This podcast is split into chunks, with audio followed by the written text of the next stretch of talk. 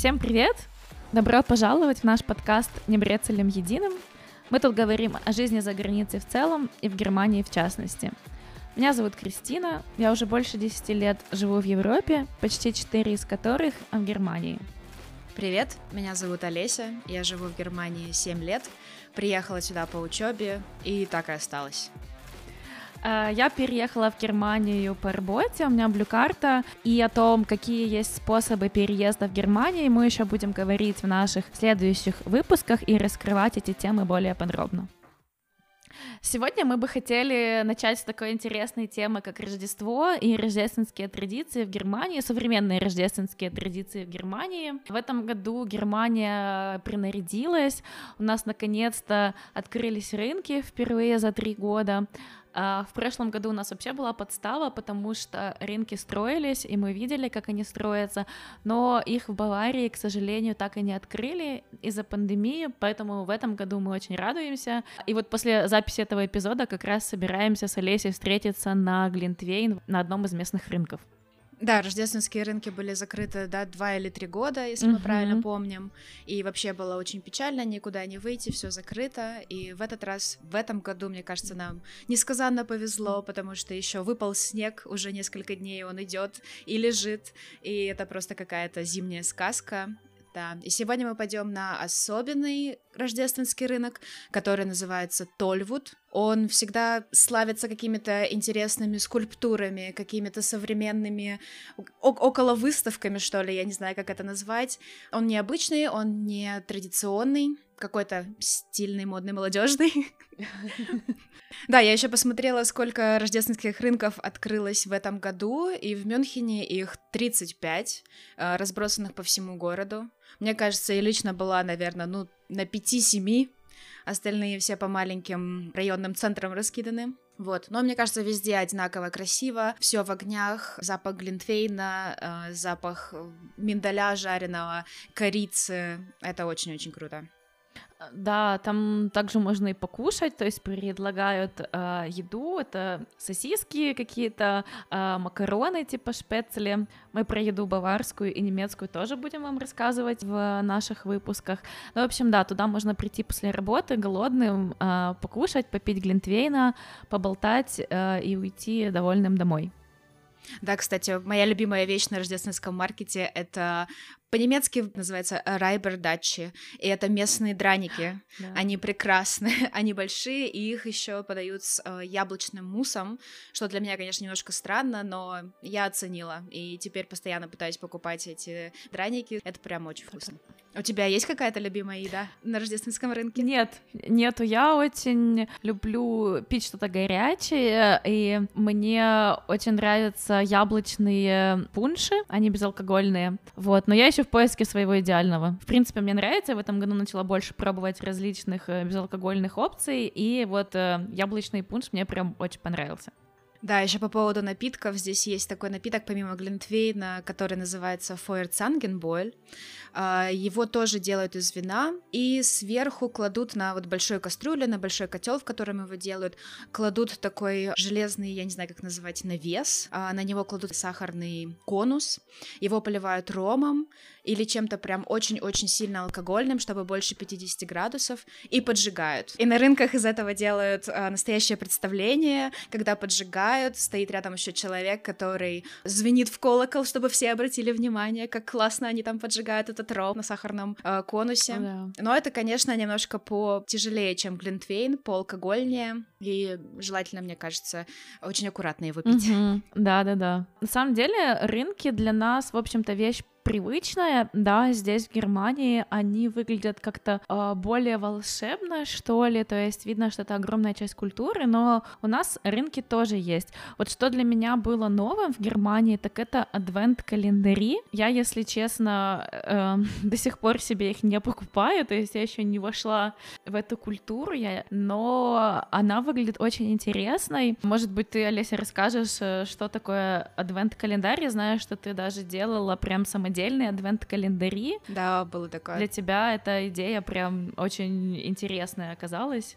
Да, мне кажется, я немножко сошла с ума по этой идее в какой-то момент, потому что мне это очень понравилось, когда в течение 24 дней в декабре ты просыпаешься утром и открываешь окошко адвент-календаря и получаешь какой-то небольшой подарочек, шоколадку. И вообще mm-hmm История, конечно, пошла это из христианства, это люди ожидают рождения Христа и отсчитывают дни до рождения Христа. Да, да, да. И да, в старых адвент-календарях, оказывается, было такое, что ты открываешь окошко, да, там может быть что-то быть э, сладкое, но вообще изначально... Картинка. Да, там были картинки, и там были mm. молитвы или даже какие-то mm-hmm. фразы из Библии. И значение, конечно, это имело немного другое, чем сейчас сейчас злостный маркетинг, но да, для духа Рождества, для настроения это очень здорово, мне кажется, особенно для детей, когда они просыпаются с утра, встают там 1 декабря, открывают там это окошечко первое, достают себе шоколадку, и мне кажется, это красиво. Для взрослых, конечно, да, есть миллион возможных вариантов, какой можно выбрать адвент-календарь. А, есть даже с алкоголем, есть с косметикой, есть э, с едой обычно, есть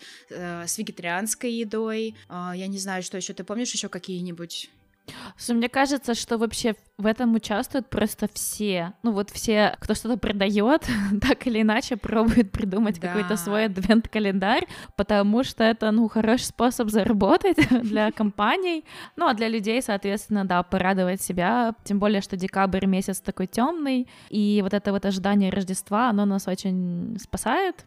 Да, а, да, вот. я согласна. У нас еще дома теперь четыре этих адвент-календаря, два для меня и два для мужа. Да, мы развлекаемся как умеем.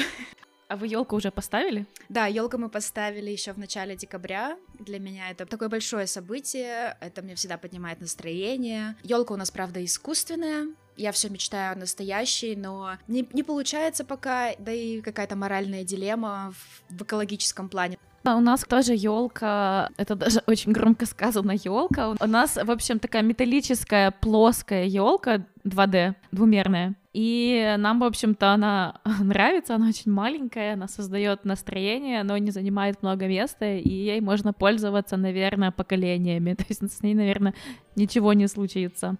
Мне кажется, это самый экологичный вариант. Да, скажу честно, покупать э, живую елку нам, наверное, немножко лень. То есть э, у нас вот именно в этом плане проблема. У нас рядом есть рыночек, на котором можно купить елку. Я знаю, что их здесь как раз выращивают специально для Рождества, а потом скармливают слоником, то есть в зоопарк.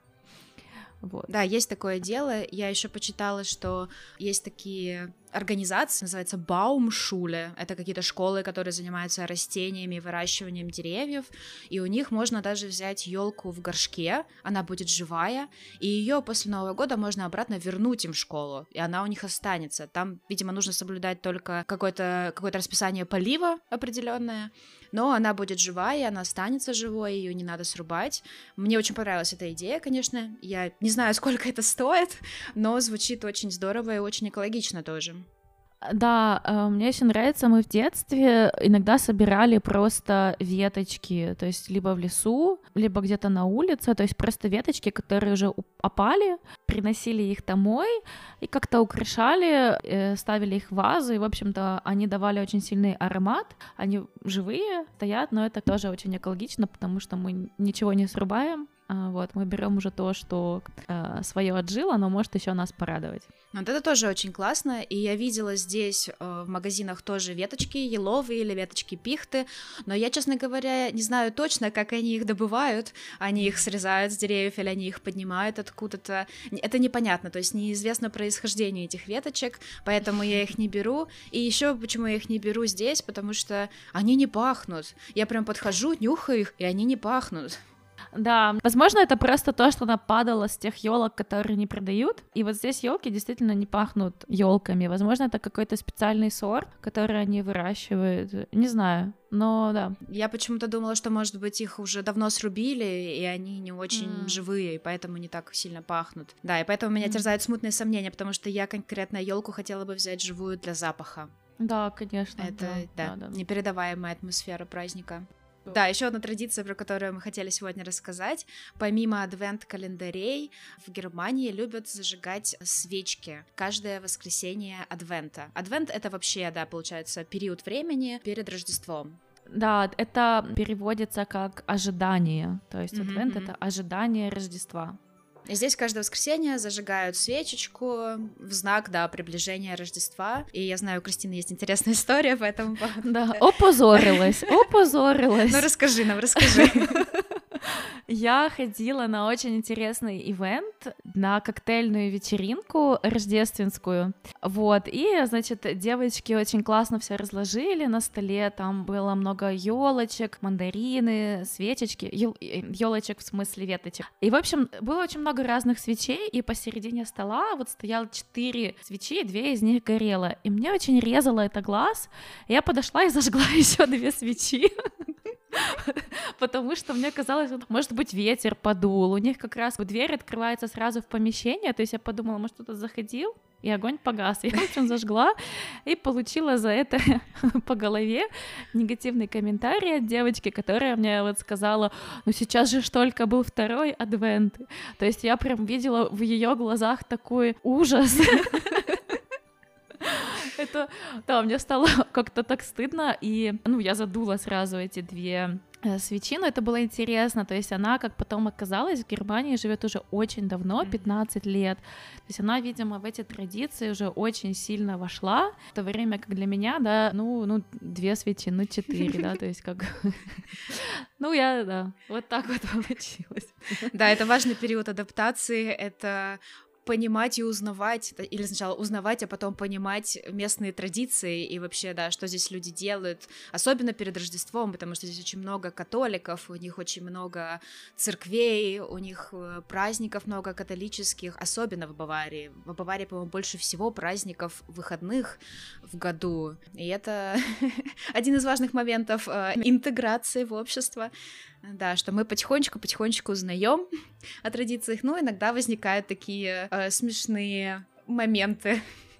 Да, я вот, кстати, сейчас подумала, что мы же не сказали, где мы, собственно, живем в Германии, что мы живем в Баварии, которую называют Германией Германии. То есть здесь действительно очень все строго с правилами и, в общем-то, с поведением э, на улицах, то есть если что-то там, что-то не так делаешь, там мусор неправильно сортируешь, на тебя вполне могут себе наорать, то есть это нормальная практика, и многие с этим сталкивались, кто только что приехал, так что да, в общем, у нас самый-самый немецкий регион из всех э, возможных в плане строгости, поэтому я очень рада, что на этом ивенте не было немцев, Uh, вот, еще на Рождество здесь принято собираться, печь печеньки, а на улицах даже жарят каштаны. Это вообще очень интересная традиция в Европе, кушать жареные каштаны, когда наступают холода особенно во время Рождества, очень, э, очень популярный такой э, перекус. Они очень вкусно пахнут, э, и я знаю, что Олеся хотела мне рассказать какую-то историю, вот я эту историю тоже не знаю, поэтому буду слушать вместе с вами. Поделись, пожалуйста.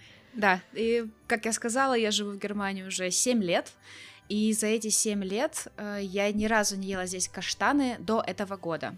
Я видела, как их готовят, я видела много киосков рождественских э, с каштанами. Потом я узнала в интернете, что их можно самим дома жарить тоже. Многие, оказывается, покупают их в магазинах и потом дома жарят. Но когда я приехала в Германию, в первый или второй год моей жизни здесь ко мне приехал в гости друг. Он пошел один гулять, это как раз, по-моему, была зима, и когда он вернулся, он сказал нам, ребята, эти каштаны — это какой-то обман. Я вот купил себе там, не знаю, допустим, тогда еще за 5 евро э, кулечек каштанов, я их попробовал, а они на вкус как сухая печеная картошка. Просто безвкусно, совершенно ужасно. Это какой-то обман, это сбор денег, и вообще никогда не ешьте. И нам это так запало с мужем в душу, что мы с тех пор ни разу не пробовали каштаны. То есть как бы не пробовал, но осуждаю. Да. Вот. И буквально в этом году мы пошли в один из первых дней открытия рождественских рынков на рынок, который недалеко от нашего дома. Гуляли там и увидели киоск с каштанами. И мы, мне кажется, мы просто вдвоем остановились, посмотрели на этот киоск и приняли взрослое решение, что пора попробовать каштаны и уже какое-то свое собственное мнение о них составить представить, действительно ли они на вкус как сухая печеная картошка. Вот. И как? Мы купили кулек, мы попробовали, и нам понравилось. Потому что оно, да. да, по консистенции, наверное, напоминает сухую печеную картошку, но она сладкая, и есть какой-то все равно аромат или какой-то привкус ореховый немного. И да. это отличает от печеной картошки. Нам на самом деле понравилось, да, и мы на самом деле пожалели, что 7 лет мы не ели каштаны, но осуждали. Да, я тоже очень люблю каштаны, мне нравится, мне нравится их вкус, да, он такой немножко ореховый. Единственное, что такое их надо есть, когда ты очень голодный, потому что они очень сытные, то есть много их не съешь. Ну да, очень, очень вкусно.